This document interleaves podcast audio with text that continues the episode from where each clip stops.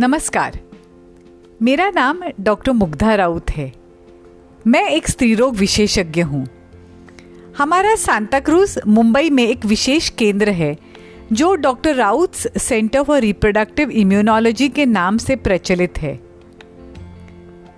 हम जिन महिलाओं का बार बार गर्भपात हो जाता है, या टेस्ट ट्यूब बेबी का इलाज विफल हो जाता है, उनका इलाज इस केंद्र में करते हैं।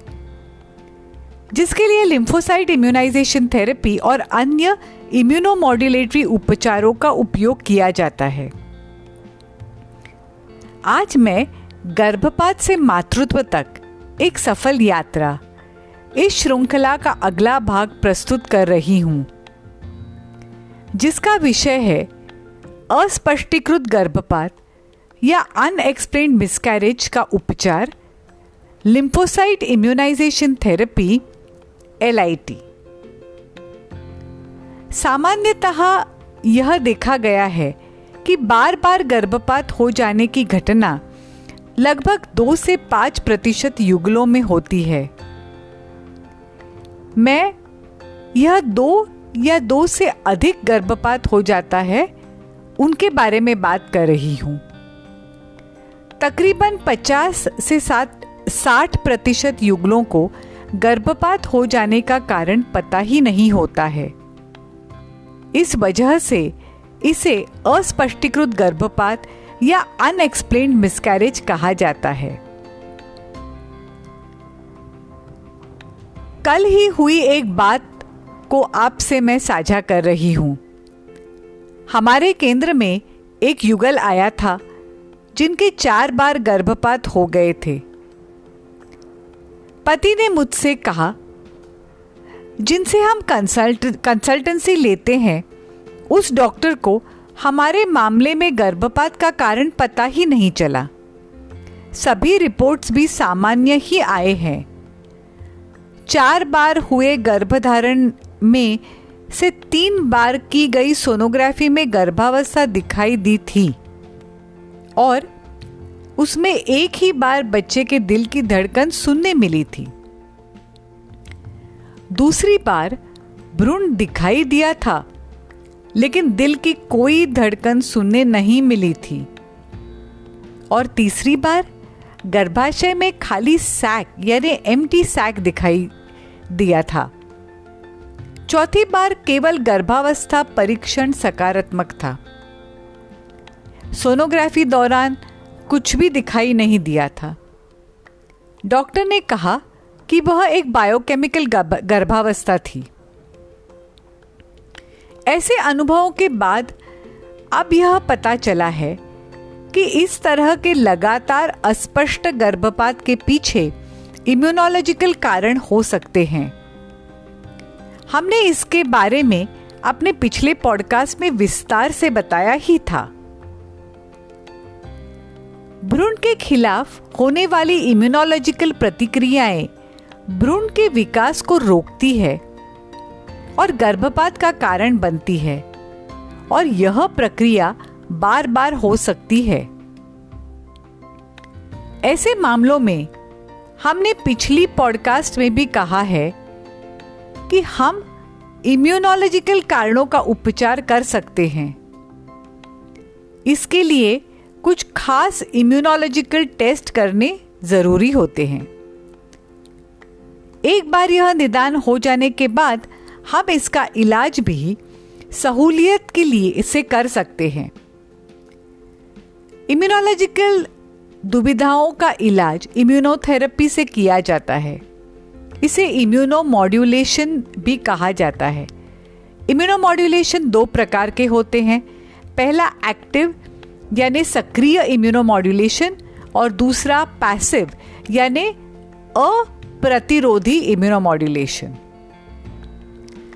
एक्टिव इम्यूनोमॉड्यूलेशन में उपयोग किए जाने वाले उपचार में क्या होता है? उसमें होने वाले माता के शरीर में सुरक्षात्मक पेशी या सुरक्षात्मक एंटीबॉडीज की मात्रा बढ़ाई जाती है।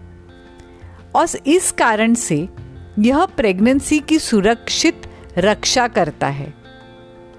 एल ट्रीटमेंट इसका ही एक उदाहरण है। पैसिव इम्यूनोमॉड्यूलेशन के लिए विभिन्न दवाओं का उपयोग किया जाता है, जैसे इम्यूनोग्लोबुलिन इंट्रालिपिड स्टीरॉइड्स वगैरह। आज हम लिम्फोसाइट इम्यूनाइजेशन थेरेपी के बारे में चर्चा करने वाले हैं। लिम्फोसाइट्स श्वेत रक्त कोशिकाओं का उपयोग एलआईटी के उपचार में किया जाता है।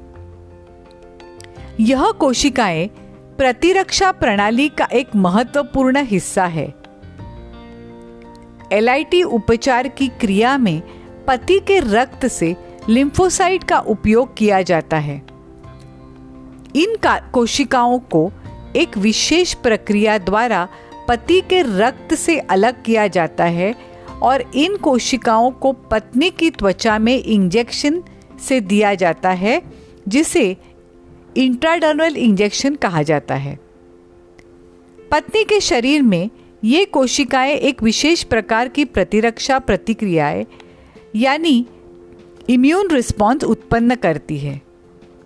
इनमें सुरक्षात्मक एंटीबॉडीज जिन्हें ब्लॉकिंग एंटीबॉडीज कहते हैं और टी रोग नामक सुरक्षात्मक कोशिकाएँ तैयार होती है। इनसे भ्रूण की रक्षा होती है। एलआईटी उपचार के लिए उस ही युगल का चयन किया जाना चाहिए कि जो इस उपचार का फ़ायदा हो जिससे उस, इस उपचार का फ़ायदा होने वाला हो। इसके लिए कुछ परीक्षण करने ज़रूरी होते हैं। कुछ विशेष परीक्षण करके आप यह निर्धारित कर सकते हैं कि एलआईटी उपचार से किन युगल को अधिक लाभ होने की संभावना है। साथ ही, इस एलआईटी से पहले पति पत्नी दोनों के जंतु संक्रमण की जाँच करना ज़रूरी है, जिसे इन्फेक्शन प्रोफ़ाइल कर, कहते हैं, और ब्लड ग्रुप का परीक्षण भी आवश्यक है। हम अपने विशेष शुश्रूषा केंद्र, doctor Raut centre for reproductive immunology में एलआईटी का इलाज करते हैं। इसके लिए हम विशेष पेटेंट की हुई प्रक्रिया का उपयोग करते हैं। यह उपचार एक बार किया जाता है। पूरी प्रक्रिया में तीन से चार घंटे लगते हैं। इस ट्रीटमेंट के बाद कोई विशेष सावधानी बरतने की ज़रूरत नहीं होती है। मुंबई से बाहर रहने वाले मरीज़ सुबह हमारे केंद्र में आकर एल उपचार करवा लेते हैं।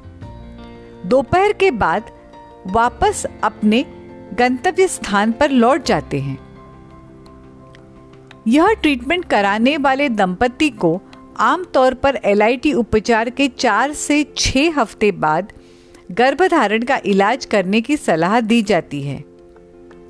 जिनको प्राकृतिक गर्भावस्था रहने की संभावना है, वे स्वाभाविक रूप से गर्भावस्था की योजना बनाते हैं। केवल वे लोग, जिनके पास टेस्ट ट्यूब बेबी उपचार के अलावा कोई पर्याय नहीं, वे टेस्ट ट्यूब बेबी इलाज की योजना बनाते हैं। एल ट्रीटमेंट का असर करीब 18 महीने तक रहता है। एलआईटी उपचार का समय मासिक धर्म से संबंधित नहीं है। इसका इलाज कभी कभी भी किया जा सकता है। विदेशों में कुछ केंद्रों में यह उपचार दो से चार बार और कभी कभार अधिक बार किया जाता है। लेकिन हमारे केंद्र में यह केवल एक ही बार करना पर्याप्त है। क्योंकि हम उसके लिए विशेष पेटेंटेड प्रक्रिया का उपयोग करते हैं। संशोधन पश्चात, अब यह भी शक्यताएँ हुई है कि जिन महिलाओं का बार बार गर्भपात हो जाता है, उनका गर्भावस्था के दौरान एलआईटी का इलाज किया जाता है और इस वजह से गर्भपात हो जाने से बचाया जा सकता है। इस पूरी चर्चा से आपको यह सच्चाई समझने, समझ में आई होगी कि तथाकथित अस्पष्टीकृत गर्भपात में एक प्रतिरक्षा विज्ञानी, यानी इम्यूनोलॉजिकल कारण है और हम इसका निदान और उपचार कर सकते हैं। इस उपचार के लिए इम्यूनोथेरेपी का उपयोग किया जाता है और LIT उनमें से एक है। हम किसी भी युगल के उपचार में एलआईटी का उपयोग करके गर्भपात से बचा सकते हैं, जिनका ठीक से निदान और चयन किया गया है। और गर्भावस्था में भी इससे फ़ायदा होता है। अगर आपको ये पॉडकास्ट अच्छा लगा हो तो इसे शेयर करना न भूले। इसे निश्चित तौर पर उन लोगों को फ़ायदा होगा जिन्हें इसकी ज़रूरत है। और एक बात है, आप हमारा YouTube channel doctor Raut centre for reproductive immunology को को ज़रूर सब्सक्राइब कीजिए। अधिक जानकारी के लिए आप हमारे हेल्पलाइन नंबर पर कॉल कर सकते हैं। हमारा हेल्पलाइन नंबर है नौ आठ तीन तीन दो शून्य एक पाँच दो दो और आप हमारी वेबसाइट भी देख सकते हैं, जिसका पता है W W W dot I C P R M dot in तो क्या यह लिम्फोसाइट इम्यूनाइजेशन थेरेपी यानी कि LIT वास्तव में उपयोगी है? इसकी औसतन सफलता दर क्या है? दुनिया भर के लोग उसके बारे में क्या सोचते हैं? और वह कितनी सुरक्षित है? इन सभी सवालों की चर्चा हम आने वाले भाग में करेंगे। गर्भावस्था गर्भपात से मातृत्व तक एक सफल यात्रा। इस श्रृंखला का अगला भाग है लिम्फोसाइट इम्यूनाइजेशन थेरेपी। कितनी सफल, कितनी सुरक्षित। उसके लिए फिर से शीघ्र ही मिलेंगे। धन्यवाद।